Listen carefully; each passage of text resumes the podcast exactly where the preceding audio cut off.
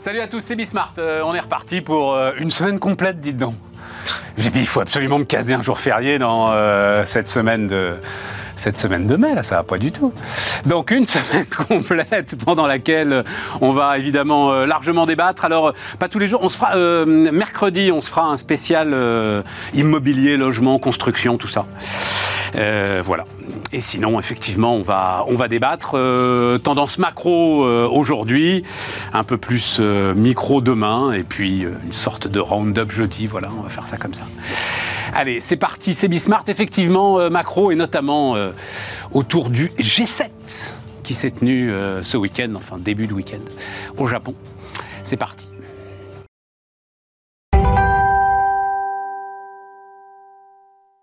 Et donc autour de la table, euh, Wilfried Galland. Salut euh, Wilfried, stratégiste Montpensier Finance, Philippe Wechter. Salut Philippe, Ostrom, euh, Capital Asset Management. Asset Management. Et Flavien Nevy, salut euh, Flavien, économiste et directeur de l'Observatoire CTLM. Oui, le G7, et je me, me- en prononçant cette phrase, car, contrairement à d'autres, j'arrive à faire deux choses à la fois, je réfléchissais, il y a combien de temps que je n'avais pas été intéressé par les conclusions d'un G7 ça fait peut-être un bon moment. Et là, bah, Wilfried, euh, alors en fait, j'en sais rien justement. J'ai envie de vous, euh, j'ai envie de, de- de- de vos analyses, parce que je lisais quand même globalement. Moi, j'avais l'impression, c'est le titre que j'ai mis d'ailleurs, G7 contre la Chine. Je lis des analyses ce matin qui sont moins radicales, qui disent que la France a pesé. Je vous lirai une phrase d'Emmanuel Macron. Le, le gars est quand même surréaliste. Euh, oui, a atténué un peu les choses. La chose. reprends G7 contre la Chine là. Quand on- Quand on, lit entre les lignes, enfin, c'est clairement, euh, en tout cas pas contre la Chine, mais en tout cas c'est c'est clairement les dépendances chinoises euh, qui sont qui sont en ligne de mire, oui, très clairement, hein, très clairement.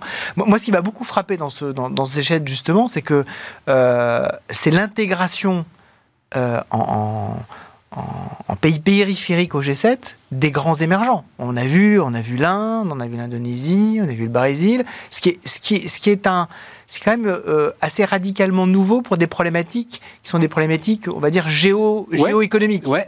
Euh, et, et en fait, ce qu'on voit véritablement, c'est euh, la nécessité de repenser un espèce de, de, de, de monde, non, pas attends, attends, entre la Chine et les moi, il y a une phrase États-Unis. qui m'a beaucoup. Alors, je crois qu'elle a été prononcée par personne, non, mais c'est l'histoire de l'OTAN économique.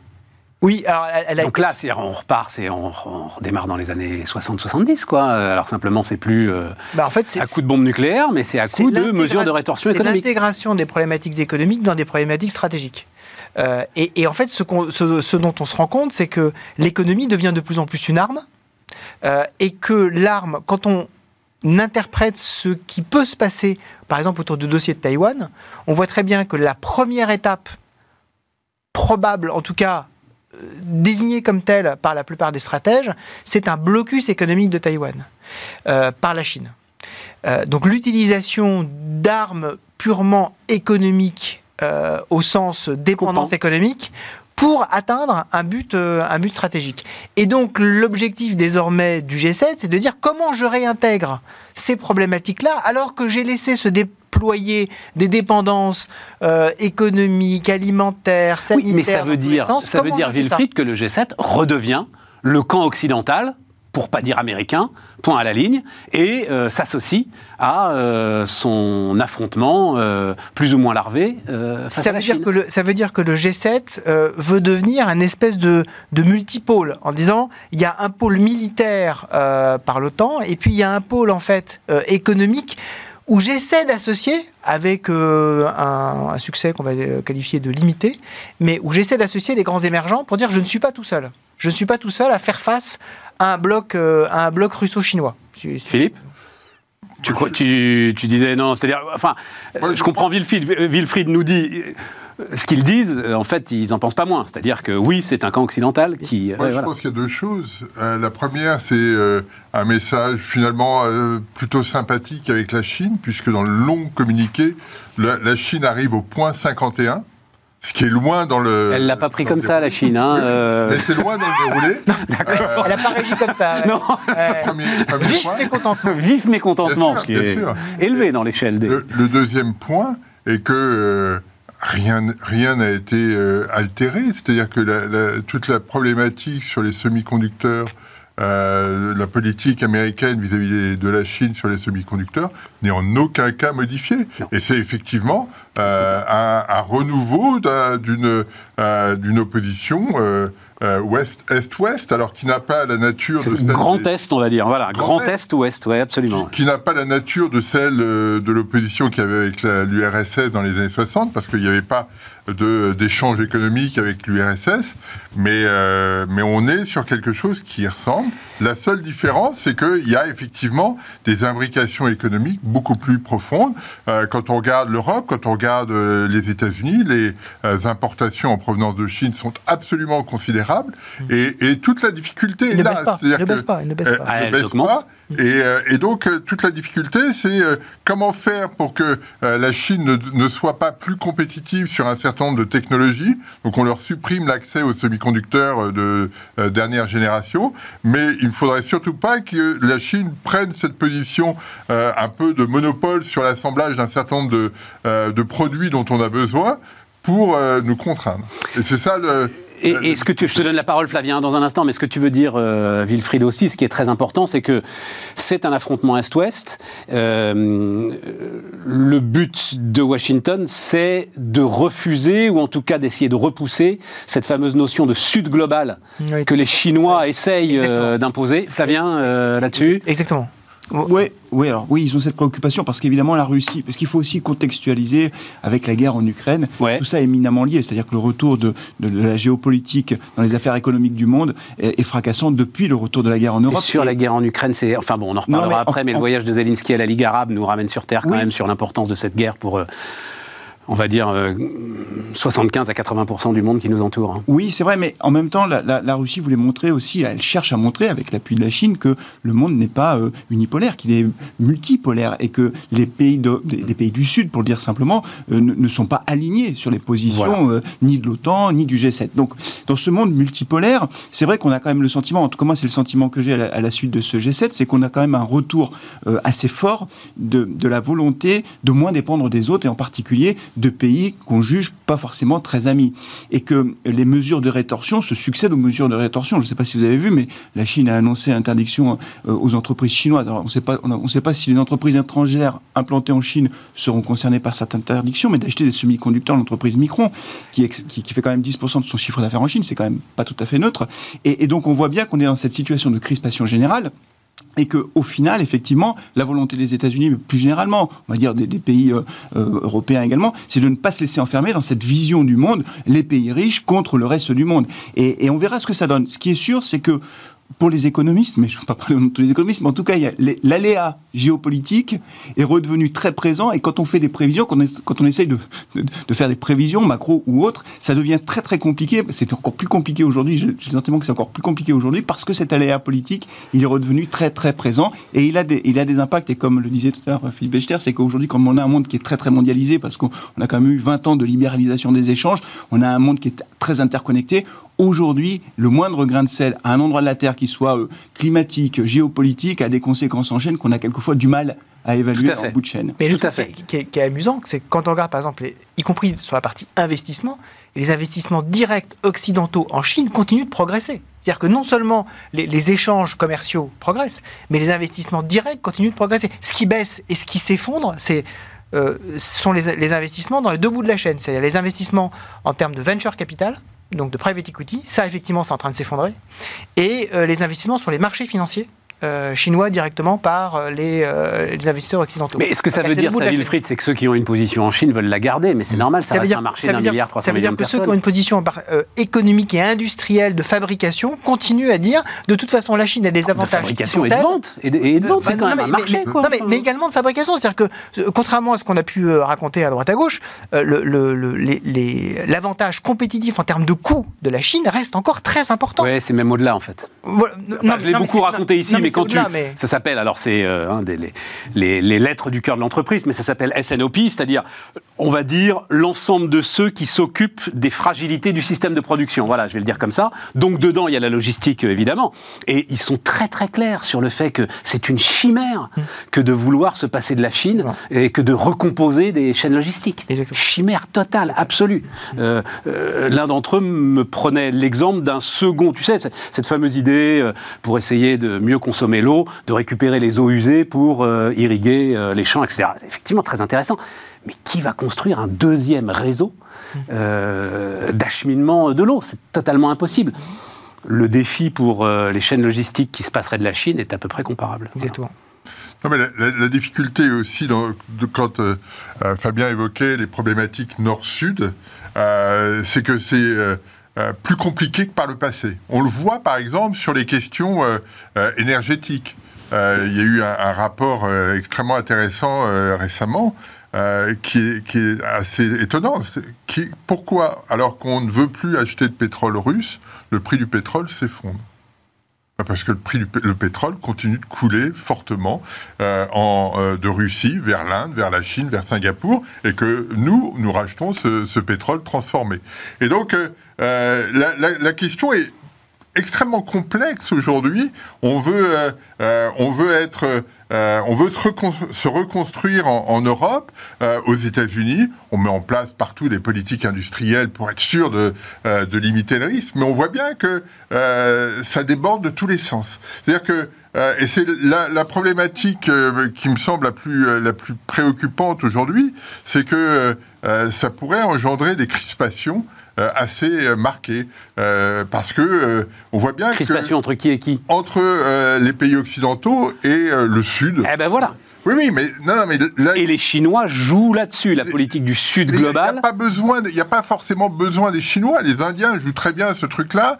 Les Brésiliens jouent très bien ce truc-là parce que euh, euh, historiquement, ils ont, ils ont envie de s'écarter des États-Unis. Ils ont eu, euh, il y a eu une période extrêmement favorable où tout le monde jouait le même jeu. Avec, des règles assez similaires. Et c'était très bien. Là, on voit bien que les États-Unis ont mis euh, un certain nombre de, poignées de sable dans les, mécanismes. hein. Trump a commencé, mais euh, Biden accentue le, phénomène. Et, euh, chacun se repositionne. On retrouve les mêmes oppositions qu'on avait dans les années 70, hein, quand on l'Inde a toujours été un non-aligné. Le Brésil, c'est toujours un peu écarté, euh, etc. Donc euh, on, voit bien que la, dynamique devient plus euh, ben, devient différente et avec des, euh, intérêts économiques qui ne sont plus les mêmes. C'est ça, le, vrai changement, il est là. C'est-à-dire que dans les années euh, 70, si l'Inde, la Chine ou le Brésil euh, nous embêtaient, c'était sans importance. Aujourd'hui, ça ne l'est plus. Et, et c'est ça le, le- la vraie... Le, le Je les vrai- mettrais pas les trois sur le même plan quand même. Non, non, ils sont pas sur le même plan, mais on est sur les... sur Le des- Brésil est un peu à l'écart de Bah, si, si- cette puissance que tu décris. si Non, tu non, veux mais- man- si tu veux manger du poulet, tu as besoin du Brésil. hein. D'accord. bon. Oui. Non, mais il y, a- Voilà. il y a- il y a quelques éléments. important le poulet, Stéphane. Non, mais ouais, Non, non, pas le poulet, Stéphane. Euh, Ce que je veux dire, c'est que parmi les... Moins critique, mais. Parmi moins les, critique. parmi les grands pays, Ouais, euh, le faire. ces, ces- ces pays euh, que j'évoquais étaient dans les années 70 des pays lointains, euh, sans aucun impact économique. Le poids. Oui, oui, non, non, mais Mais euh, oui, absolument, mais Philippe. on- Mais a c'est ça, ouais. c'est ça qui, qui change et qui fait que Mais- aujourd'hui les positions occidentales sont beaucoup plus compliquées Sauf que, à, à- à suivre. le- notamment la puissance indienne, ne peut plus aujourd'hui, c'est-à-dire ce concept de Sud global. Alors, je vois, euh, si ça vous intéresse, une interview passionnante avec Laurence Daziano, euh, qui vient nous voir régulièrement sur le- le- la Chine et qui nous décrypte tout cela. Euh, tu peux plus intégrer l'Inde, par exemple, dans, une, dans un ensemble euh, qui euh, prendrait la Chine, le Brésil, etc. Elle a sa propre politique, sa propre autonomie, Elle ne- sa veut absolument pas. Elle ne veut absolument pas rentrer dans quelque groupe que ce soit. Et donc ça, c'est quand même différent par rapport, même si euh, Oui. euh, Bandung, les non-alignés, etc. et tout, mais enfin quand même, le- la coupe soviétique était là. Euh, Aujourd'hui, je crois que c'est, je crois que c'est moins vrai. Mais je voudrais vous lire, attends, parce que notre président de la République, il est quand même. euh, Donc, euh, pas de naïveté, mais pas non plus d'escalade. Donc, il parle d'une sorte de voie médiane qu'aurait tenue la France. Si nous envoyons le message qu'il y a un ennemi et que nous cherchons une désassociation complète, nous allons créer en quelque sorte de manière autoréalisatrice une accélération de l'histoire. Et on est content de le payer pour avoir des phrases comme ça, si tu veux. Tu vois, je- C'est pas, tout à fait faux. Juste, non, mais attends, juste là-dessus, quand même. accélération Euh, de l'histoire, ça veut dire que lui pense qu'on va vers une euh, Ça, ça veut dire qu'il n'y a pas. fracture profonde Ah, on y est déjà. entre Non, non, l'Est et mais l'Ouest. c'est intéressant parce que y. Macron va en Chine il y a quelques semaines. Euh, c'est normal, c'est très bien. Olaf Scholz va en Chine quelques semaines auparavant. Il fracture le- le- Ouais. l'Occident. Hein, donc, euh, euh, deux. euh, Ouais, mais il- on voulait qu'ils nous attendent. oui, oui, oui, oui. Ils voulaient y aller ensemble. Il voulait qu'on. Pour voulait- jouer aux cartes dans l'avion. Exactement. Non, Disons qu'entre entre la politique française et la politique allemande, euh, la politique allemande est quand même très très loin d'être claire quand même hein, sur la Chine. hein. C'est quand même. euh, Mais la politique la française n'est pas Non, non. forcément plus Ouais, claire. hein. je, je pense que d'un- d'un point de vue stratégique, on a toujours été à peu près clair sur le fait qu'on voulait se situer effectivement dans un espèce de point médian. Les Allemands ont toujours été très clairs sur le fait que leur but c'était de vendre de plus en plus de machines à la Chine, de plus en plus de. Ça, c'est clair. de- de- Mais oui, mais euh, on ne on, on peut pas se positionner comme Michel Jobert qui disait on est ailleurs. Oula, Oula. Michel Jobert, ça Euh, vient de perdre Michel une Jobert, bonne ça nous met un coup de ouais, vieux là, ouais, ouais. 79 Euh, Non, c'est le- il, est, il est sur le coup d'État de Valéza, donc 80. Ouais, Dernier ministre des Affaires étrangères de Giscard, c'est ça, Michel Jobert euh, Peut-être. hein. Dans ces, dans ces Hein environs-là. Bien entendu, nous n'allons rien faire, donc euh, oui, c'est ça, euh, coup d'État de Non, mais c'est. On est ailleurs. Et, et Le je- point de problème que l'absence de solution ne saurait résoudre, Henri Cueil. Jaruzelski, c'est ça hein J'ai- oublié le prénom du gars qui avait ses lunettes noires Oui, Jaruzelski, oui. qui finissait de souder la Pologne à, qui a été interviewé au trésor de Mourouzi, pour ceux qui. voilà. Bien. Donc, Philippe, pardon, Non, non, mais on est parti dans des considérations. Non, non, Euh, mais- Michel Jobert disait Non, Mi- Michel Jobert disait la politique française est ailleurs. Eh ben, on est là. On, Ouais. on se définit pas. Euh, on, on- on- ça fait. Moi, je trouve que ça fait très opportuniste. Et, donc, d'accord. on va être capable de saisir là où c'est bon, mais on est critique vis-à-vis des Allemands qui ont investi massivement euh, en Chine depuis des années, notamment sur l'automobile, mais euh, ce que nous, nous n'avons pas fait. Et, et donc, euh, on se retrouve dans une situation de, euh, de déséquilibre par rapport à, à nos amis allemands. Flavien? C'est la, la différence de perception entre l'Allemagne et la, et, et la France concernant la Chine résulte finalement de, de la structure de nos économies respectives. C'est C'est-à-dire effectivement une économie allemande qui, qui produit beaucoup et qui exporte beaucoup, notamment vers la Chine, avec, euh, avec, euh, avec des intérêts qui sont, je ne vais pas dire différents, mais en tout cas qui ne sont pas forcément toujours convergents avec ceux de la France. Et c'est ce qui explique aussi euh, pourquoi l'Europe a beaucoup de mal de, à parler d'une seule voix. En fait, c'est parce que quand il faut prendre des, des mesures au niveau européen sur euh, des, alors je ne vais pas par- parler de protectionnisme, mais en tout cas des mesures qui visent à protéger un petit peu notre industrie. On peut L'impact pas- n'est pas du tout le même. on n'y arrive pas. on n'y arrive pas parce qu'évidemment, dès qu'on commence à dire attention, il faudrait peut-être qu'on mette je sais une taxe carbone sur les produits importés, euh, bah, l'Allemagne réfléchit à ses usines en Chine et à la vente de ses voitures. Donc c'est sûr qu'on n'y arrive pas. Après, pour revenir au, au- au sujet de tout à l'heure, L'Allemagne nous dit qu'on ne peut pas calculer l'impact global d'une automobile qu'on importerait. Quelle blague Euh, Je referme la parenthèse. il faut bien trouver des arguments. Ouais, c'est ça, ouais. Bien avancer d'autres arguments. débattre, euh, voilà. Après, quand même, juste sur, sur, Bienveillance. sur, sur l'Europe et puis même sur les États-Unis. bah oui, parce qu'il faut en parler. Ouais, on a, on a quand même aussi un autre sujet, même si c'est pas directement, euh, comment dire, lié euh, aux préoccupations immédiates, mais c'est quand même le sujet de la démographie. Quand même, on peut pas parler de l'avenir économique du monde sans évoquer la, la démographie. Le, le G7, alors si on laisse effectivement les, les pays qui étaient euh, invités, c'est quand même, ce sont quand même des pays très vieillissants, quoi. Ouais. On a, vieillit, la, la population, on va reculer, elle recule déjà dans beaucoup de pays. Je parle même pas que du Japon. Regardez l'Italie, vous regardez l'Allemagne, ce sont des pays qui sont très très vieillissants. Et face à ça, on a un monde effectivement, qui, qui essaye de s'organiser, qui essaye de se débarrasser un petit peu du dollar, ou de moins dépendre du dollar, mais qui, qui est un monde qui est quand même, qui a l'avenir devant lui, avec beaucoup, beaucoup de, de, de, de, de- de- de bébés euh, qui arrivent, et donc Sauf de futurs consommateurs. Sauf Sauf, peut-être les les Chinois. Les. Peut-être les Chinois, Ce mais... qui est un vrai problème. hein. Oui, oui, non, mais, après- parce que, euh, pardon, je te, je Oui. te coupe sur le- le- le- l'Europe, parce que dans ce que tu disais, Philippe, sur euh, retour aux années 70, entre les deux, on a 50 ans de construction européenne. Oui, oui. Pour rien. Pour rien. On est exactement dans la même situation de vassalisation militaire, économique, diplomatique euh, qu'on l'était il y a 50 ans. On a, Et- et les on a Allemands l'euro sont- désormais. Hein On a l'euro. On a l'euro. Bon. Ah, bah, Et qu'est-ce que ça change à notre vassalisation militaire, diplomatique, économique? Bah, économiquement, on est beaucoup plus fort maintenant qu'on a l'euro. Euh, on est beaucoup plus fort parce qu'on on pèse, on pèse plus que juste le Deutschmark.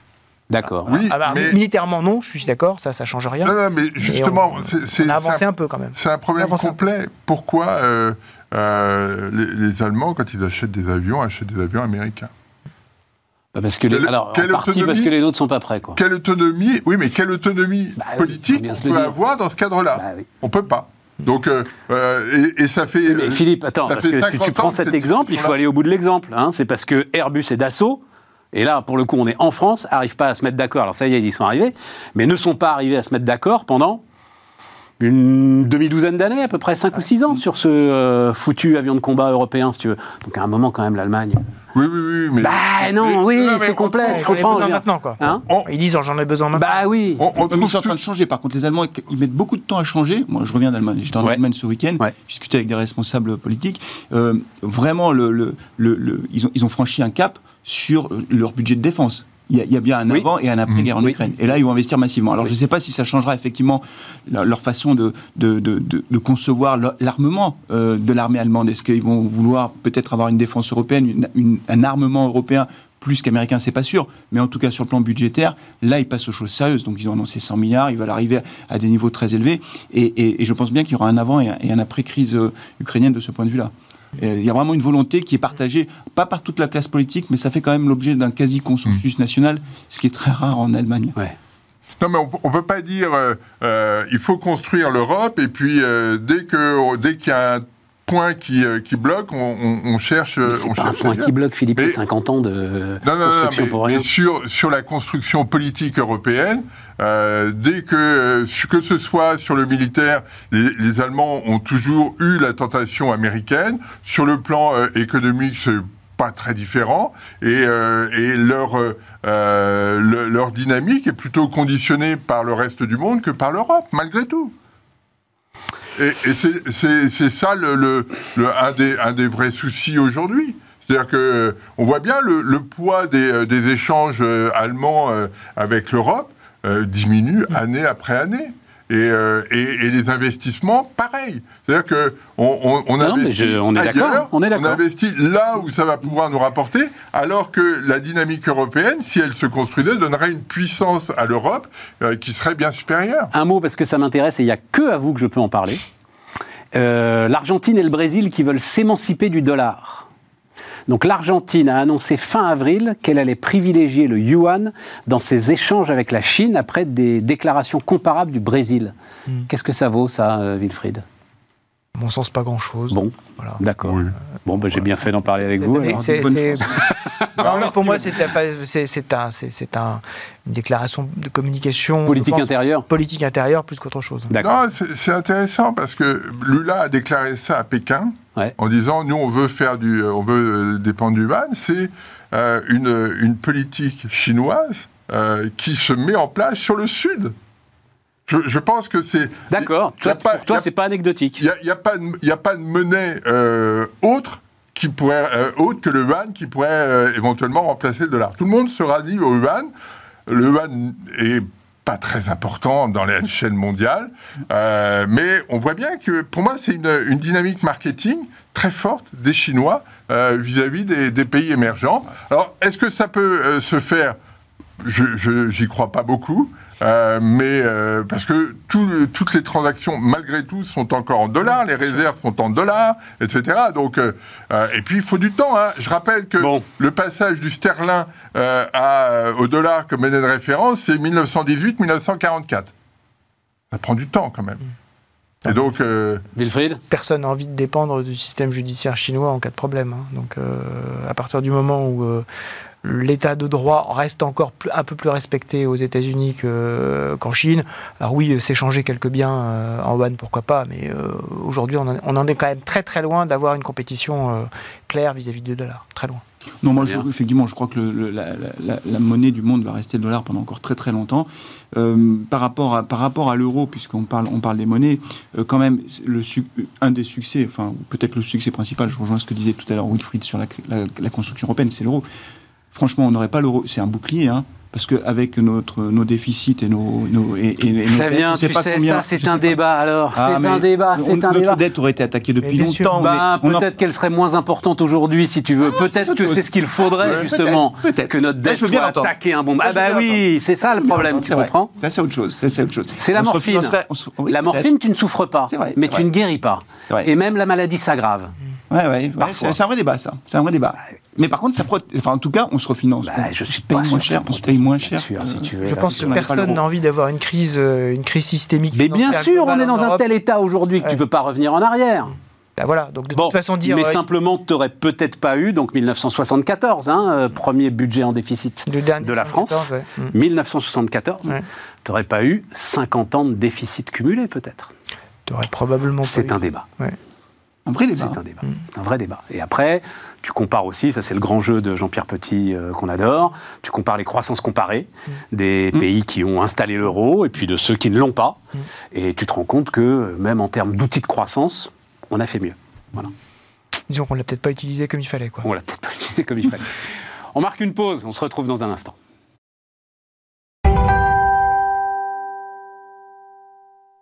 Bah, ce qui nous amène assez logiquement donc euh, à la politique face aux dettes. Euh, Wilfried, la dernière fois qu'on s'était parlé, tu étais euh, très inquiet Ouais. de du, la négociation autour du plafond de la dette américaine. Absolument. Jeudi, ça avait l'air d'aller mieux. Vendredi, patatras, finalement, ça va moins bien. Ouais. Hier, on se dit, et puis hier, des déclarations en disant vous inquiétez pas, on continue à se parler, ça restera hyper constructif. Je pense qu'aujourd'hui, le, enfin, le- le- la, la- la leçon de ces atermoiements, c'est qu'on est quand même dans des discussions qui sont très compliquées. Qui sont très compliquées. Et qui sont compliquées parce qu'il n'y a pas, je pense, une vision réelle partagée par les deux forces politiques majeures aux États-Unis de leur responsabilité vis-à-vis du reste du monde euh, par rapport à leurs agendas politiques intérieurs. Et ça, ça fait planer en permanence la menace d'un- euh, d'un défaut par, manque, par inattention d'une certaine façon. En disant finalement, c'est pas très grave, on fera. euh, J'entends parler maintenant de défaut technique. C'est pas un vrai défaut, c'est un défaut technique. C'est comme les récessions techniques. C'est pas grave, tout va bien. Non, c'est- fondamentalement très important. Si on a, on en parlait à l'instant, la monnaie du monde dont le support dont le seul support euh, vacille. Je rappelle qu'il n'y a pas de pas de dollars sur l'étagère. Quand on a besoin de dollars, on a besoin de dette américaine. C'est pour ça que la dette américaine, c'est important. C'est pas parce que, euh, globalement, c'est significatif pour quelques traders obligataires. Euh, c'est aussi significatif pour plusieurs traders obligataires. mais, mais- et que, que je salue au passage. Mais, mais, mais, mais le plus important, c'est effectivement ça. Et, effecti- et, et le dollar aujourd'hui et la dette américaine est otage euh, de, de- de problématiques intérieures américaines qui font que on ne peut pas écarter totalement le 5% de chance aujourd'hui à peu près pour qu'on ait effectivement euh, une période, ce qu'on appelle la X-date sur les marchés, hein, qui soit atteinte en disant on ne peut plus rembourser nos échéances, donc on, doit, on est obligé de choisir. À partir de ce moment-là, ils sont obligés de choisir et d'essayer de prioriser les, les, les- les- véritablement les paiements d'obligations par rapport au paiement de la sécurité sociale. On l'a déjà hein. Ça, déjà vu. Oui, oui, ça c'est déjà vu. Clinton l'a fait. euh, Oui, tout à fait. La dernière fois, que ça Obama s'est- l'a fait. la dernière fois que ça s'est passé, le- les États-Unis ont perdu leur triple A. Bon, un détail. Euh, J'ai pas nécessairement envie que ça apparaisse et surtout, euh, Non, mais surtout, tu insistais sur le climat de radicalisation qui était totalement différent totalement des différent. époques Clinton et Obama. Et- Exactement. Et Dieu sait que déjà, c'était assez radical. Et- exactement. C'est la première fois que j'entends, moi, dans l'histoire américaine, alors je, je, la, connais pas précisément, mais je pense que c'est la première fois qu'un ancien président américain sur une chaîne publique américaine appelle ouvertement à défaut américain en disant mieux vaut maintenant qu'après. Ouais. Il l'a véritablement dit. C'est ce qui, pour, normal, pour un ancien président, est- aurait été mais totalement in- enfin, C'est incompréhensible. Trump, hein, bien sûr, hein, si vous n'aviez voilà. pas décodé. Et- et- et- exactement.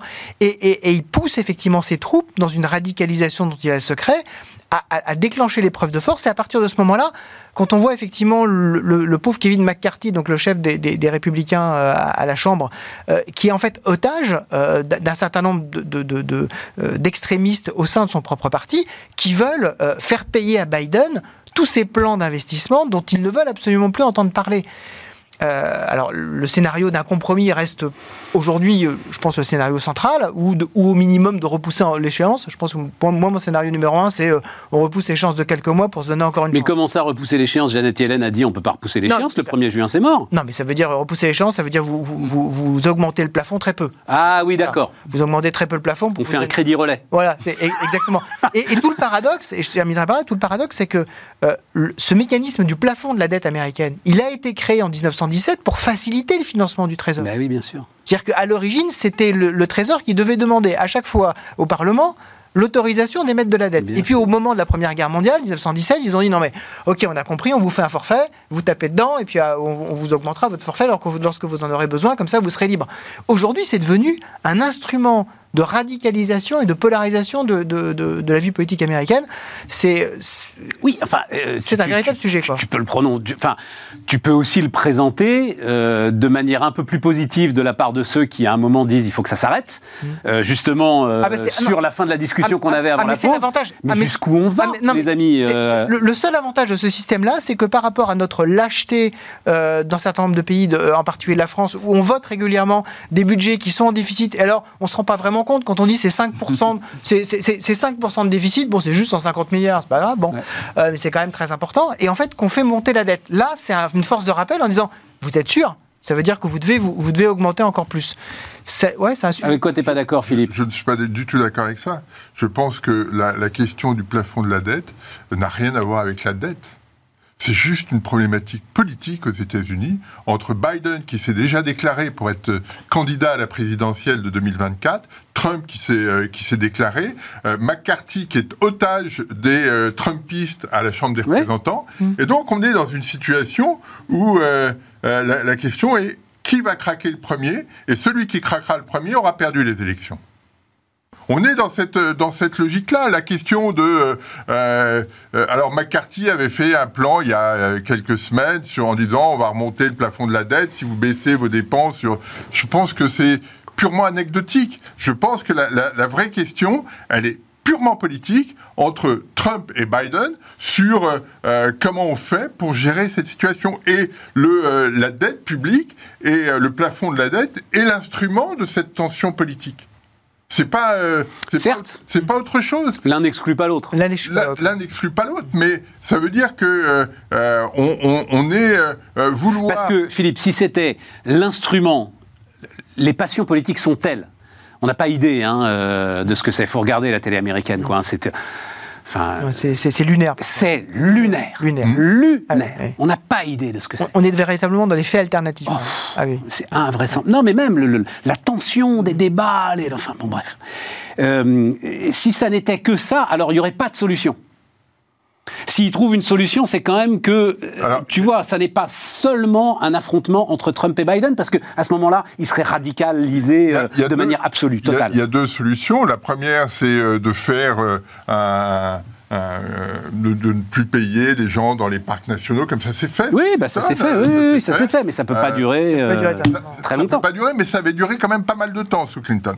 Euh, et puis l'autre, l'autre possibilité, c'est d'émettre la fameuse pièce de platine de euh, 1000 milliards. ouais. Qui elle-même, d'ailleurs, fait- va pas durer très très longtemps. Il faudrait en émettre 3 ou 4, quoi, hein, oui, des pièces de mais elle 1000 est pas- milliards. elle n'est pas dans le cadre du plafond de la dette. Non. Mais il faut trouver une solution technique parce que moi, mon, mon sentiment euh, est que euh, sur ce plan-là, on est dans, une- dans une phase extrêmement, euh, extrêmement risquée où personne n'a envie d'être l'otage de l'autre. Celui qui, euh, qui accepte euh, la proposition de l'autre euh, se, se trouve en, en- en position de, de Mais, non, mais de à, faiblesse. à- à- à- à la lettre de la Constitution, il y, avait il y a, il y effectivement des solutions. La, la- le, le mille, euh, la pièce de 1000 milliards de dollars ou le fameux ar- euh, amendement euh, 14e À partir du moment où elle est en platine. hein. Voilà. Si elle est en or et en argent, ça marche À pas. à, à partir de- euh, il y, a- également le fameux 14e amendement qui dit euh, euh, les États-Unis ne peuvent pas faire défaut et donc le président est responsable de- du fait que les États-Unis ne pouvant pas faire défaut, il peut relever lui-même le plafond de la dette. Mais tout l'esprit, tout l'esprit des institutions n'est pas du tout dans ce sens-là et on est quasiment certain que la Cour suprême irait à l'encontre de ce genre de choses. Et alors là, le problème serait encore pire. Donc, euh, il faut trouver, comme tu dis, Oui, il mais faut trouver une Wilfried, solution. l'esprit des institutions, l'esprit des institutions, il n'est pas non plus à donner l'assaut du Capitole. Non. Il n'est pas non plus euh, à dénoncer euh, Ah, mais euh, le résultat des élections, avec Non, encore aujourd'hui Bien sûr. euh, 25 à 30% des Mais électeurs fois, républicains qui pensent fois- que l'élection a été volée et qui le pensent Mais à chaque sincèrement. fois, la Cour suprême a été une force de rappel là-dessus. Elle serait également une force de rappel sur le fait qu'on ne peut pas faire n'importe quoi, y compris si c'est pour gérer le plafond de la dette. Deux- Peut-être deux points. Le, le premier, c'est que je suis frappé, mais tu l'as dit Stéphane, par euh, euh, l'hystérisation Oh, c'est fou. Du débat euh, politique et public aux États-Unis. Et, et, et c'est vraiment, c'est très récent. Enfin, c'est récent. Ça, il, y a, il y a 10 ans, il y a 15 ans, on n'était pas dans cette situation-là du tout. Ça a une petite dizaine d'années, on va dire, la montée en puissance. Tu sais, moi, j'avais fait, j'ai fait les élections. Euh, euh, alors, ça va pas nous rajeunir, hein, mais déjà, en fait, la première élection de Clinton, Hmm. Et en fait, la personnalité d'Hillary Clinton a cristallisé énormément de choses. mais déjà, Clinton. déjà, la première élection de Clinton, moi j'écoutais Rush Limbaugh, qui est depuis devenu célèbre hein, euh, à la radio américaine, c'était déjà quelque chose de très spectaculaire. Hein, hmm. qui, euh, enfin, c'est la de Clinton. Ces news, c'est des enfants. Hein. Euh, ceci dit, le fait qu'un ancien président des États-Unis appelle publiquement, effectivement, ah bah c'est comme on, on, franchit des étapes, on, est d'écran, en fait, tout à fait. Donc ça, c'est le premier élément. Et franchement, c'est quand même, c'est pas, c'est pas très rassurant parce que quand même, donc parlait tout à l'heure du G7, on a quand même des fondamentaux démocratiques. Alors il y a des forces de rappel, les institutions restent quand même malgré tout solides, mais c'est quand même c'est quand même un sujet de préoccupation au moment où on parle d'intelligence artificielle, de fake news, de deep machin, etc. La manipulation de l'opinion, euh, elle, elle, peut être très forte. Et quand on a des responsables politiques qui ne sont plus très responsables, mais qui ont plutôt tendance à jeter de l'huile sur le feu, on peut quand même être un peu inquiet. Ça, c'est la première remarque. La deuxième remarque, c'est que j'entends ce que disait tout à l'heure Wilfried sur, euh, sur l'inquiétude, 5%, la probabilité, enfin, possibilité, de risque, on va dire, que les États-Unis fassent défaut. Mais si on va au bout de, de, la logique, parce que c'est effectivement un sujet politique, en fait, c'est très, très politique, avec un agenda, avec les élections présidentielles qui arrivent, etc. Si on va vers le scénario le plus pessimiste, c'est-à-dire un vrai défaut des États-Unis, les conséquences qui ont su, il faudra bien que quelqu'un soit responsable de ça. Et si les républicains, effectivement, font barrage, ils seront tenus pour responsables de ça. Ce que je veux dire par là, c'est que personne n'y gagne rien là-dedans. Donc je me dis qu'en politique, à un moment donné, c'est les choix politiques qui sont faits, c'est qu'est-ce que j'ai à gagner, qu'est-ce que j'ai à y perdre. Pour l'instant, le bras de fer, alors il y aura peut-être effectivement des solutions temporaires, mais in fine, si c'est le scénario catastrophe qui ressort, J'y crois pas, honnêtement, ça paraît. Parce qu'il n'y a que des perdants, tu dis. Ah ouais, il n'y a que ah des perdants. Et que les gars vont s'en rendre compte au ah moment de. Il n'y a que des perdants. Il n'y a, que des perdants à la fin de l'histoire. Mais comment, comment pourrait-on trouver des gagnants s'il y, a un défaut américain? Le, euh, le, le, bon du trésor américain est le fondement du système monétaire international. si d'un seul coup, plus personne, s'il y a un risque sur, ce, sur cet actif-là, euh, il n'y a plus d'actifs sans risque. Et, euh, et, là, le, la, déflagration est terrible. Quelle est la, quelle oui, mais Wilfried te l'a dit, euh, Donald Trump se fout totalement. mais oui, mais du système financier international. Mais il s'en contre-fout. Oui, mais, ça aurait des répercussions intérieures. L'économie américaine. Globalement, le choc subi serait bien supérieur à celui de 2008, par exemple. Hmm. Parce que 2008, c'est juste de la titrisation. Là, c'est tout le fondement du système monétaire international qui est euh, qui s'effondre. et les Américains, ça c'est la rationalité. Hein, les, Américains seront aussi perdants que les autres, hein, voire plus. Oui, c'est ça. Tu peux pas dire Make America Great Again et, faire que ton système s'effondre quand même. C'est pas possible. Mais à un moment donné, n'écoute pas assez Donald Trump, euh, Flavien. Oui, mais je pense que Donald Trump, il est capable de dire tout et n'importe quoi. Oui, mais il n'est quand même pas encore complètement tout seul chez les Républicains. Mais c'est ça qui est, c'est bien le problème. C'est bien le sujet. C'est bien pour ça. Je le dis juste d'un mot d'ailleurs cette histoire de manipulation de l'opinion, à un moment, il y a, euh, euh, l'une des vedettes de CNN, Anderson Cooper, a fait un éditorial assez formidable. Donc, Trump a été invité par CNN. Euh, longue interview, c'est là où il a balancé. Et, et, bon, franchement, c'est tel qu'en lui-même l'éternité le préserve. Enfin, il est même, j'ai l'impression, encore plus euh, ahurissant qu'il ne l'était euh, il y a huit ans. Et donc, euh, le public de CNN, plutôt démocrate, a reproché à CNN d'avoir invité Trump. Et Anderson Cooper a dit ce qu'il qu'il faut dire. Arrêtez de penser que c'est une illusion, que les gens qui votent Trump sont manipulés, qu'ils regardent des fake news sur Facebook et tout. Non, ils le veulent profondément. Il est là, ils le veulent profondément. Et huit ans après, ils le veulent profondément. Mm. En fait, pas besoin de Twitter, de TikTok, le, le, danger, c'est que tout ce qu'on vient de dire est évidemment totalement juste. Déjà parce que nous sommes extrêmement brillants, mais, euh, mais, mais, mais c'est surtout qu'en fait que ce soit uniquement la preuve par le fait qui fonctionne. C'est-à-dire qu'effectivement, c'est mm. face à l'effondrement des créés admirablement que d'un seul coup, les gens se rendent compte qu'effectivement, il y a un énorme problème, y compris aux États-Unis, et que là, effectivement, ils résolvent le problème, mais d'une certaine façon, c'est, enfin, c'est le, le, le, la, confiance est déjà, a déjà disparu. C'est ça. Je précise. Vas-y, je t'en prie, je t'en prie. Hein. dire parce que c'est très intéressant. Seuls les faits peuvent venir finalement apporter un peu de, ouvrir les yeux des gens. Et encore, c'est même pas sûr. Hein, j'ai vécu pendant 18 ans dans des régimes marxistes en Afrique où euh, les, les, les, dictateurs en place expliquaient les échecs ou les conséquences désastreuses pour leur population, pour leurs économies, de leur politique marxiste, en trouvant des explications extraordinaires. C'était toujours la faute des autres. Donc à Madagascar, par exemple, si Madagascar s'est effondré, quand Ratsirac prend le pouvoir en 1972, il sort de la zone franc, il, il va Moscou, la Corée du Nord, etc. L'économie s'effondre, mais c'était pas de sa faute. C'était les Sud-Africains, alors à l'époque c'était le régime apartheid d'Afrique du Sud, qui était à l'origine de l'effondrement. Donc c'est même confrontés à leurs propres échecs, souvent ils trouvent des explications extérieures. Et ils n'avaient pas besoin de Cambridge Analytica. Absolument. À l'époque, ça marchait, c'était beaucoup plus simple. C'était une télé, voilà, la télé d'État, et ça marchait comme ça. Et ça marchait pareil. Bon Bon, bah, je vois pas en quoi c'est des bonnes nouvelles, mais c'est ça. non, mais c'est intéressant. Oui, mais c'est ça. La, la, question, alors, j'ai pas de, j'ai pas de réponse là-dessus, mais euh, ce, qui, ce qui est intéressant tout à l'heure, euh, Flavien parlait de démographie, mais la démographie américaine est intéressante en termes de, de rapport de force entre euh, les blancs, euh, les, les, les, les, hispanisants, les asiatiques on a un, un, un changement assez euh, marqué. C'est-à-dire, tu veux quoi de Monter que, des hispanisants? Enfin, monter des hispaniques? le, le, blanc devient minoritaire. Oui. Non, non, mais... Il y a un petit moment, ça. Non, mais Comme la langue anglaise, d'ailleurs. Hein. Les, les, choses s'accentuent. Et c'est, à mon sens, une des raisons pour lesquelles la, la situation est très complexe aux États-Unis aujourd'hui parce que euh, on voit bien que euh, y a une il y a une, une hétérogénéité que qu'on qu a du mal à maîtriser en ah, France. Trump a beaucoup joué là-dessus hein, quand même. Et hein. Trump a beaucoup joué là-dessus. Quand il est élu la première fois, il a beaucoup joué là-dessus. Hein. Ouais. C'est un élément. Ah, si, si. C'est vrai Ah, ouais. Ah, C'était ce que les démocrates appelaient de façon un peu pédante la mentalité obsidionale. Ouais. Et, euh, se, se, se, se, représenter comme étant assiégé oui. et donc euh, devant se défendre par rapport à des vagues qui lui ferlaient. Et effectivement. Euh, la, oui, la, mais il n'a jamais, euh, à la différence par exemple du débat politique en France, il n'a jamais contesté aux hispaniques leur légitimité à être des citoyens américains. Enfin, j'ai pas ce non, souvenir. Non, non. Euh, oui, effectivement, l'immigration, ça lui pose un problème, mais euh, ce sont des citoyens américains. Enfin, je, à partir du moment où je crois qu'il n'y a jamais eu de sujet là-dessus. Euh, l'immigration est légale. Il a beaucoup, beaucoup de défauts, mais pas celui-là. Oui, voilà, à partir du moment où on rentre dans, dès, dans une forme de légalité. Dès que vous êtes, dès, dès, que vous êtes illégal, vous êtes quand même euh, assimilé plutôt pour Trump à des violeurs. Enfin, ah bah oui, quand même oui, violent. Hein, oui, voilà, non, mais ça. C'est pas uniquement dire on les, on les raccompagne. Bon, et chez nous alors?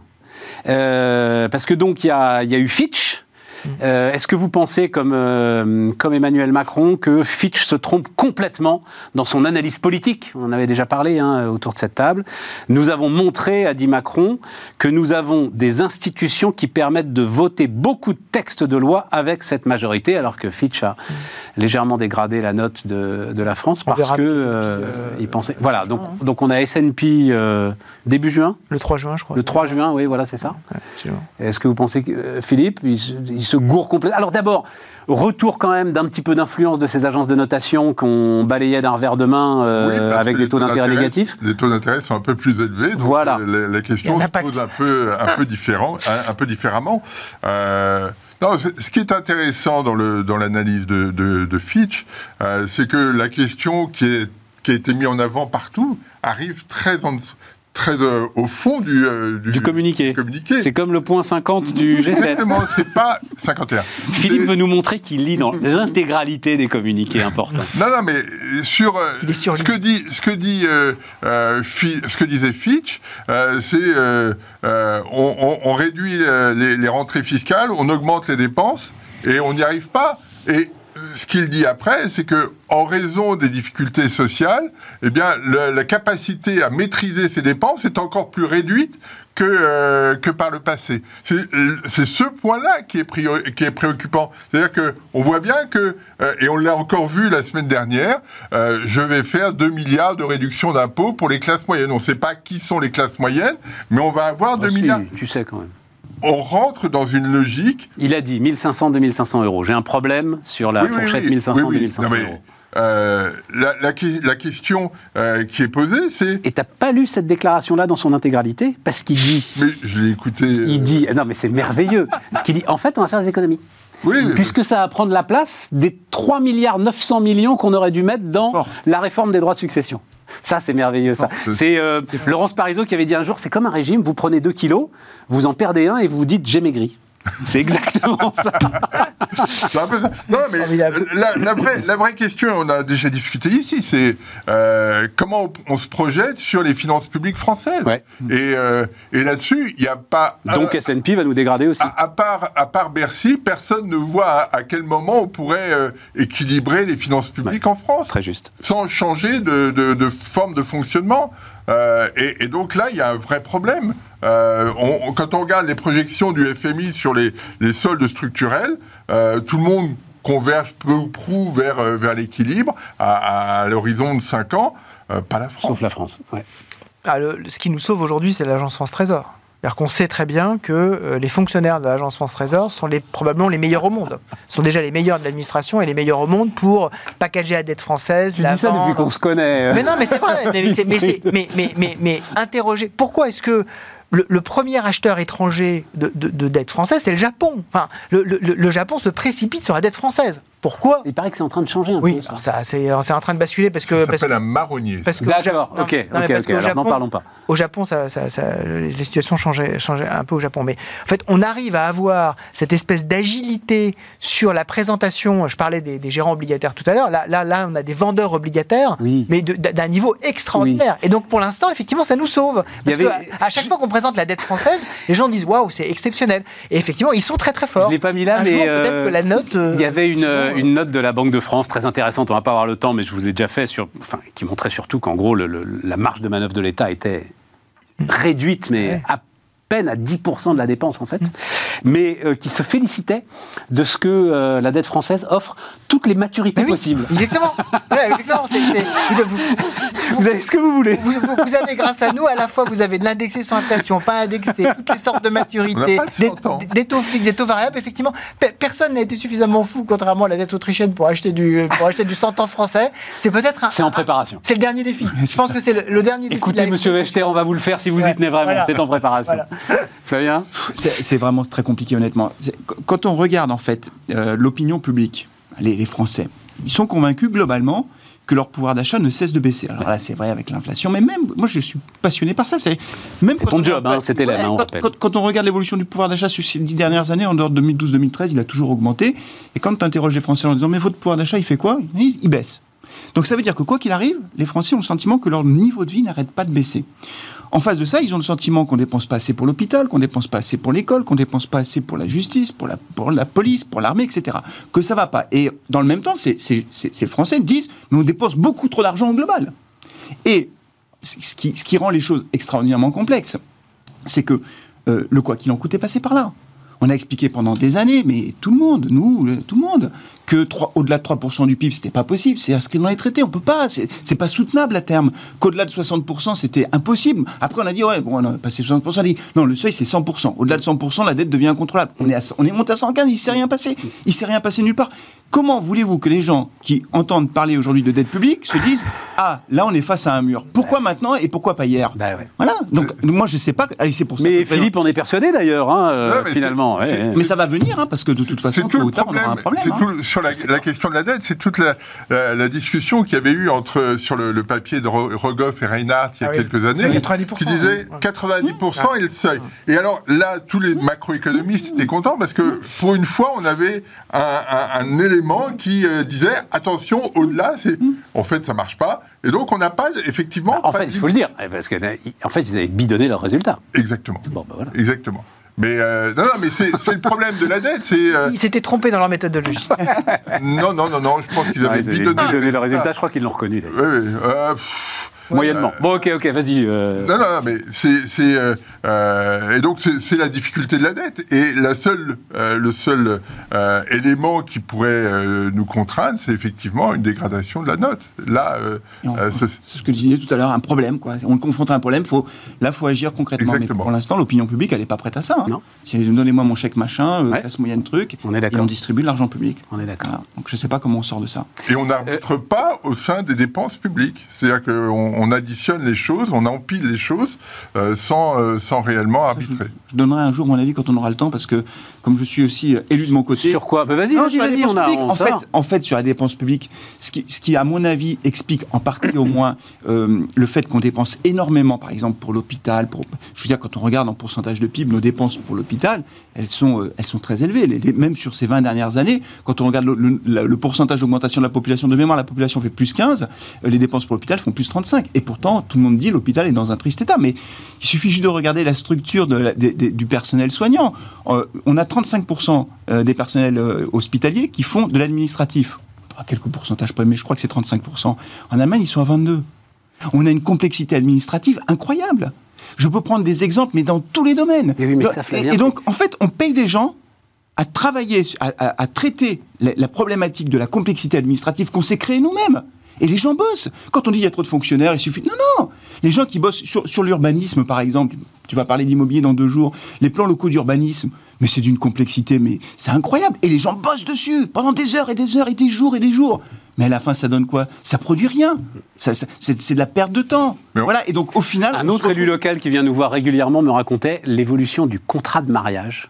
Il paraît que c'est complètement dingue si t'es maire d'une petite commune, mais c'est ahurissant aujourd'hui ce qu'il faudrait, et évidemment personne ne le fait, mais ce qu'il faudrait intégrer pour marier des gens. C'est euh, énorme. Mais ça, c'est un, exemple qui illustre à lui seul toute la complexité administrative. C'est ça. Mais attention, hein, c'est pas sur, sur 10 ans, moi je suis maire depuis 2014, mais c'est incroyable. C'est incroyable. Je crois que la loi euh, climat et résilience, c'est 450 pages. 450 Bon, mais oui, mais t'en tires quoi comme donc- conclusion, J'en tire, euh, comme conclusion qu'on est- qu'on est que coincé, Le choc de simplification qu'on n'arrivera jamais à faire. Jamais. Mais c'est- un choc de simplification. Moi, je, je pense que le président de la République, il devrait dire à ses députés, à chaque fois que vous votez une loi, vous en abrogez une. Mais- Je vous impose ce truc-là. et alors plus, plus, on- on- au moins- Guillaume Poitrinal et, j'ai oublié son nom, euh, Thierry Mandon. Guillaume Poitrinal, Thierry Mandon, euh, sous François Hollande. Conseil de la simplification, c'était exactement ça. Et puis à un moment, explosé en plein vol. Eux ont tout fait, et puis euh, parce que bah, la technostructure est plus C'est forte. ça. C'est L'état profond, disait hein, euh, Donald Trump. Voilà, C'est ça. tout explose en plein vol. Ce que, ce que dit Flavien sur l'hôpital, on le retrouve dans l'école, on le retrouve dans Mais la bien sûr. Partout. Et le nombre de, de- de gens qui sont opérationnels directement sont plus mino- sont minoritaires par rapport à ceux qui ça. sont. euh, Et ceux qui ne font pas ça, ils bossent. Hein Parce Ouais. que souvent, dans, dans de façon un peu caricaturale, les gens disent Mais ils font rien, en fait, les fonctionnaires sont trop nombreux. il de- Non, non, ils bossent vraiment. Ils bossent sur des trucs qui, globalement, n'ont quasiment aucun intérêt Flavien, quand même, économique. je veux, je veux ton avis là, parce que c'est vrai que euh, là, il nous reste maintenant 5 minutes. Euh, les 100 euros, ça m'intéresse, quoi, le, le, le, le leasing à 100 euros par mois Oui, pour la voiture électrique, pour ceux qui en auraient besoin. ça va pas être facile. L'équation économique est complexe. Je trouve que c'est une super idée. C'est une bonne Pardon, idée. je trouve que c'est une super idée. C'est majeur parce que comme on va interdire progressivement euh, aux gens de rentrer avec des voitures thermiques dans les centres-villes et que ceux qui ont les plus vieilles voitures sont les gens modestes, il faut leur donner les moyens d'avoir une Exactement. voiture. Sinon, c'est une, une injustice sociale profonde. Non, la- la- ce qui rend les choses complexes, c'est deux choses. D'abord, les prix de vente des voitures électriques ont beaucoup progressé. C'est-à-dire que l'équation qui était de dire plus on va en vendre, plus les coûts vont baisser, donc plus les prix vont baisser, ça ne marche pas pour le moment. Donc ça, c'est le premier élément. Et le deuxième élément, c'est Pourtant, Tesla a fait remise sur remise Ouais. sur remise. Il a divisé quasiment ses prix par deux là depuis 10 ouais, ans. Oui, non, non, non, non, non, non, Non, ils avaient pas. non, non. Ouais, d'accord. ils les a rebaissés récemment parce que les affaires sont plus Je difficiles. prends 2 kilos et je maigris d'un kilo. On en revient toujours là. On en revient toujours. Non, après, ce qui est- quand, on, quand on parle de loyer, quand on parle de leasing, il faut parler de valeur résiduelle. Ce qui va faire le loyer, c'est la valeur résiduelle de la voiture. Ouais. Donc, un exemple très simple, une voiture électrique de 25 000 euros, neuve, on enlève 5 000 euros de bonus, il reste 10 000 euros à financer. Si le, loyer, si le leasing est sur 4 ans, mettons, je prends, c'est pour faire comprendre le principe, tu vas te dire qu'au bout de 4 ans, ta voiture, elle vaudra encore 10 000 euros, 50% du prix, et donc il faut faire un loyer sur les 10 000 euros restants, les 10 000 euros à financer. Mais si tu fais 100 euros par mois, ça fait 6 000 euros, et encore, tu n'as pas payé de frais financiers, sur 5 ans. Donc ça veut dire qu'en fait, il manque des sous, c'est pas assez. Donc il y a deux solutions, enfin non, il y a deux solutions, soit ils ouvrent au marché de l'occasion, mais là, le véhicule d'occasion électrique, il n'y en a pas beaucoup. En fait, c'est un marché qui est très peu structuré. Soit tu augmentes la valeur résiduelle de la voiture en disant, mais non, au bout de 4 ans, elle ne vaudra, pas- elle vaudra pas 10, mais elle en vaudra encore 15. Mais là, il y a un risque. Parce que l'évolution technologique de la voiture électrique fait que dans, dans 5 ans, il y aura Et des voitures C'est pas qui toi qui le décide, de toute façon, c'est le marché qui va le décider. bah, ce sont les organismes de crédit, les, les organismes qui font du leasing, Ah qui, oui, qui portent le risque en fait, Ouais. parce qu'ils reprennent la voiture au bout de 4 ans, Ouais. et s'ils reprennent une voiture euh, 15 000 euros, alors qu'en réalité son vrai prix c'est- c'est 10 000, ils se retrouvent avec un gap de 5 000 euros qui- qu'ils qu'ils portent dans leur, euh, dans leur compte. Donc en fait, la valeur résiduelle de la voiture électrique, elle est difficile à calculer parce que le, le marché est quand même récent en quelque sorte. Et que le progrès technique fait que les voitures électriques dans 5 ans seront certainement beaucoup plus performantes en termes d'autonomie et de temps de recharge qu'aujourd'hui. Donc les vieilles voitures auront certainement plus décoté. La seule solution pour s'en sortir de ça, la seule solution, la seule solution, c'est que l'État fasse un super bonus. C'est-à-dire qu'ils disent pas, ce soit, je parlais la, la solution mathématique en quelque sorte, c'est que ce soit pas 5 000 euros, mais que ce soit mettons 10 000 euros, mais uniquement réservé à très très peu de ménages. C'est-à-dire critères de ressources hyper stricts. Euh, et là, pour limiter les coûts, évidemment, en disant, bah voilà, les ménages qui gagnent moins, je sais pas, de, de 12 000 euros par an, 15 000 euros par an, eux, on va leur faire un bonus de 10 000 et ils peuvent avoir le, le 100 euros. On verra, de toute façon, ça va être annoncé bientôt, mais c'est une Mais équation tu peux pas allonger si t'amortis, c'était super clair, hein, merci. Hein, euh, donc 25 000 euros, t'enlèves 5 000 euros de batterie, il reste 20 000 euros, valeur résiduelle de 10 000. Mais si t'allonges justement la durée d'amortissement de cette valeur résiduelle, à ce moment-là, tu peux t'y retrouver avec tes euh, 100 euros Bah, par mois. Oui, mais sauf que la voiture, à la fin, si tu veux, si tu pars sur un crédit sur 10 ans, par exemple, une, lo- Ouais. une lo- un leasing sur Elle 10 ans, tiendra pas 10 ans. c'est même pas. Si elle peut peut-être tenir, mais c'est surtout qu'au bout de 10 ans, la valeur résiduelle, c'est plus 10 000 euros, mais Ouais, ce sera 1500. euros. Donc, Ouais, il faut. ouais. Donc, en fait, euh, t'es coincé. T'es coincé. par Et ça. notamment avec l'amélioration technologique. C'est ça. Il y a un, y a aléa fort, un aléa technologique fort. Aujourd'hui, la valeur Bon. d'usage pour beaucoup de, pour beaucoup de Français d'une voiture électrique est bien inférieure à, à la, à la bête voiture euh, thermique qu'ils peuvent acheter. Bien sûr. Et c'est- ça le problème. Euh, Si, si- si vous discutez, moi ça m'arrive avec des, euh, des gens, effectivement, des artisans, où je leur dis, bah, vous devez passer bientôt à l'électrique. Moi j'ai eu, deux fois la réaction, je vais pas acheter une voiture à pile. hein. Euh, Aujourd'hui, moi, c'est- moi, moi, j'ai besoin d'avoir de l'autonomie. Aujourd'hui, euh, là, l'autonomie... Non mais... L'artisan, quand même, globalement. Ils sont, ils sont enfin, très ciblés par les zones à faible émission. Oui, oui, oui, voilà, c'est ça. ils- donc, et ça va euh, être- les gars, Mais- ils vont être un peu obligés d'y passer. Bah oui, même. mais en fait, c'est ça.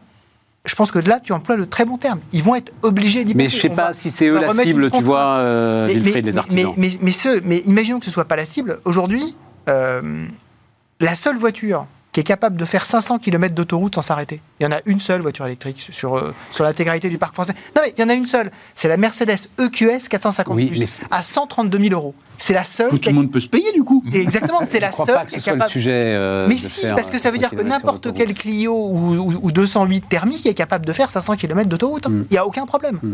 Sauf que là, vous devez dépenser 132 000 euros pour avoir la même chose, pour avoir la même liberté. En tout cas, le Ça, risque. c'est un vrai Il y problème. a, il y a un vrai risque, c'est qu'en 2035, quand tu auras plus de voitures thermiques à vendre, que des voitures électriques, qu'on se retrouve face à un marché de la voiture électrique à des niveaux de prix Ouais, stratosphériques, exactement. y compris pour les voitures d'entrée de gamme, euh, donc inaccessible au plus grand nombre. Et donc là, il y a une vraie question sociale. hein, Parce que là, si dans la le même question temps, on dit aux gens, résolue, vous ne pouvez pas rentrer dans les centres-villes, y compris les classes moyennes, les fameuses classes moyennes, qui ne seront pas forcément éligibles au, au leasing social. euh, Qu'est-ce qu'elles font? Qu'est-ce qu'elles font? Honnêtement, Non, non, mais c'est le, le- le- tu m'as très clairement démontré que ce leasing social était euh, infaisable. En tout cas, pas, Très pas- clair. il, il va falloir mettre de l'argent public sur la Non, table. mais il peut pas, enfin. enfin, oui, mais alors, je- D'où la Et dette. après, on est quelques milliards. On est PS après, de toute façon. C'est que- Non, non, et puis en plus, le problème, enfin, euh, ce qu'il prend en compte, c'est qu'il veut pas que ce soit euh, des voitures chinoises en plus qui. Ouais, absolument. Soit. Soit la moins Bah La oui, moins chère, c'est voilà, la ça. Spring. C'est la Spring, elle est 100% Chine. Même les pneus sont chinois, euh, me disait un Ah, spécialiste. il y a des les nouveaux modèles qui même vont les arriver nouveaux modèles qui vont arriver qui sont peut-être un petit peu. Enfin, Bah, avec des pneus chinois quand même. hein. On prendra le train. Voilà, bon. Bon, euh, merci, euh, chers amis, merci à tous. Et puis, euh, bah, on se retrouve demain pour continuer ces débats passionnants.